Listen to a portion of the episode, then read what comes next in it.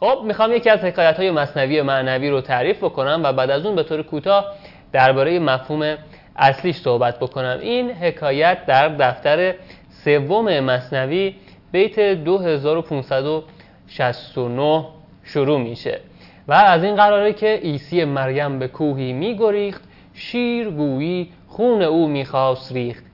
عیسی مسیح به سمت کوهی فرار میکرد، یه طوری هم فرار میکرد که انگاری شیر دنبالش کرده بود. یک کسی ازش پرسید که ای عیسی مسیح چرا داری فرار میکنی؟ کجا فرار میکنی؟ عیسی چنان مشغول فرار کردن و گریختن بود که اصلا جواب اون شخص رو نداد.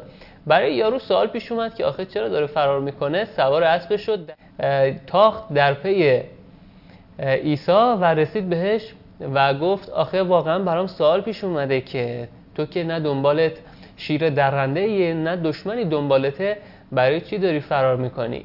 عیسی گفت از احمق گریزانم برو، میرهانم خیش را بندم مشو. این جواب کوبنده رو داد عیسی.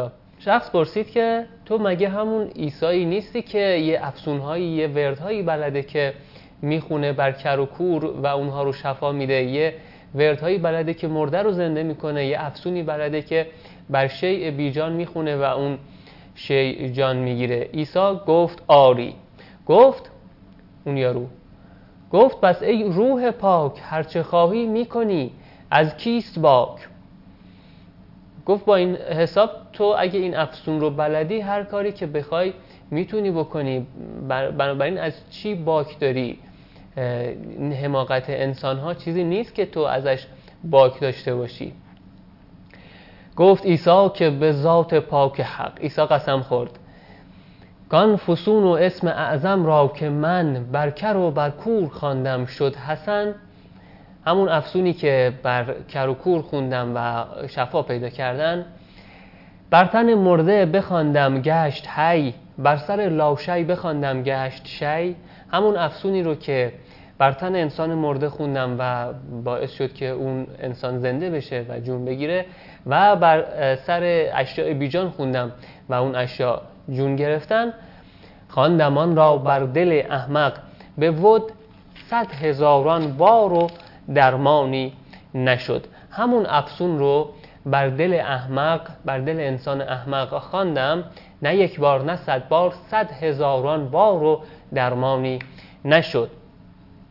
بلکه سنگ خارا گشت و زان خو بر نگشت، ریگ شد کزوی نروید هیچ کشت.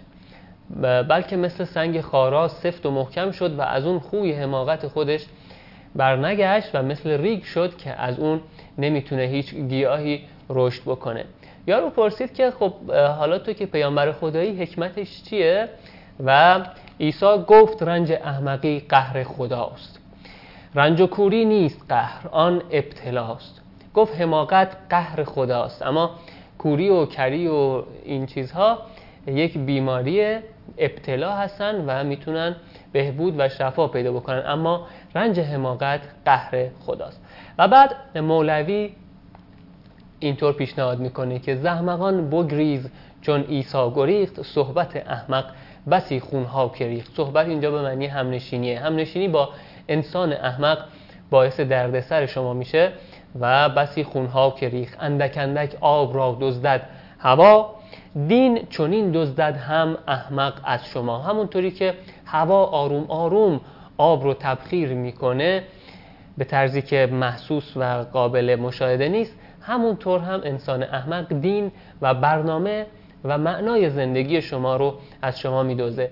و بعد مولوی در یک مصرع کوتاه و گیرا گفته گرمیت را دزدد و سردی دهد. انسان احمق یا حماقت انسان‌ها گرمی و شور و نشاط و هیجان و گرمای تو رو میگیره و به جای اون سردی و خمودگی و ناامیدی میده.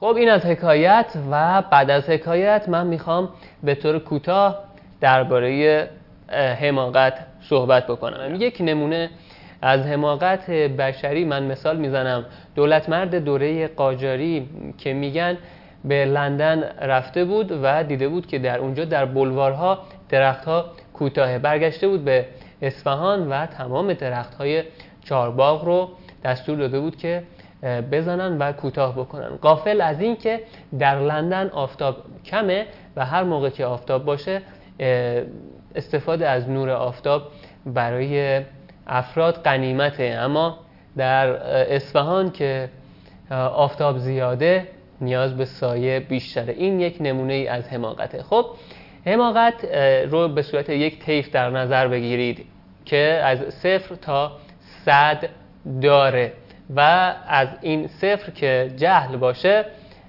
به سمت 100 که دانش باشه انسان ها همواره در حال حرکت هستند. من 4 تا پیشنهاد دارم برای اینکه حرکت شما از جهل به سمت دانش سریعتر بشه. پیشنهاد اولم اینه که سخنرانی گوش بدید.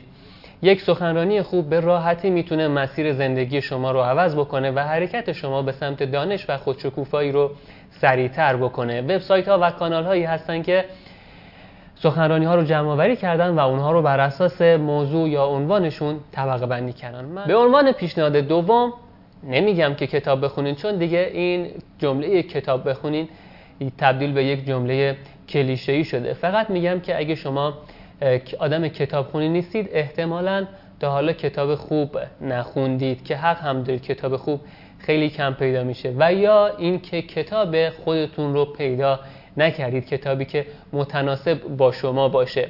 از دوستان و نزدیکانتون که کتابخون هستن بخواین که متناسب با سن و روحیه شما کتاب به شما معرفی بکنن. من کتاب‌های زندگی نامه‌ای رو معرفی می‌کنم و همچنین کتاب‌هایی که در اون مایه طنز دارن میتونن برای شروع کتابخونی یا شروع دوباره کتابخونی گزینه خوبی باشن.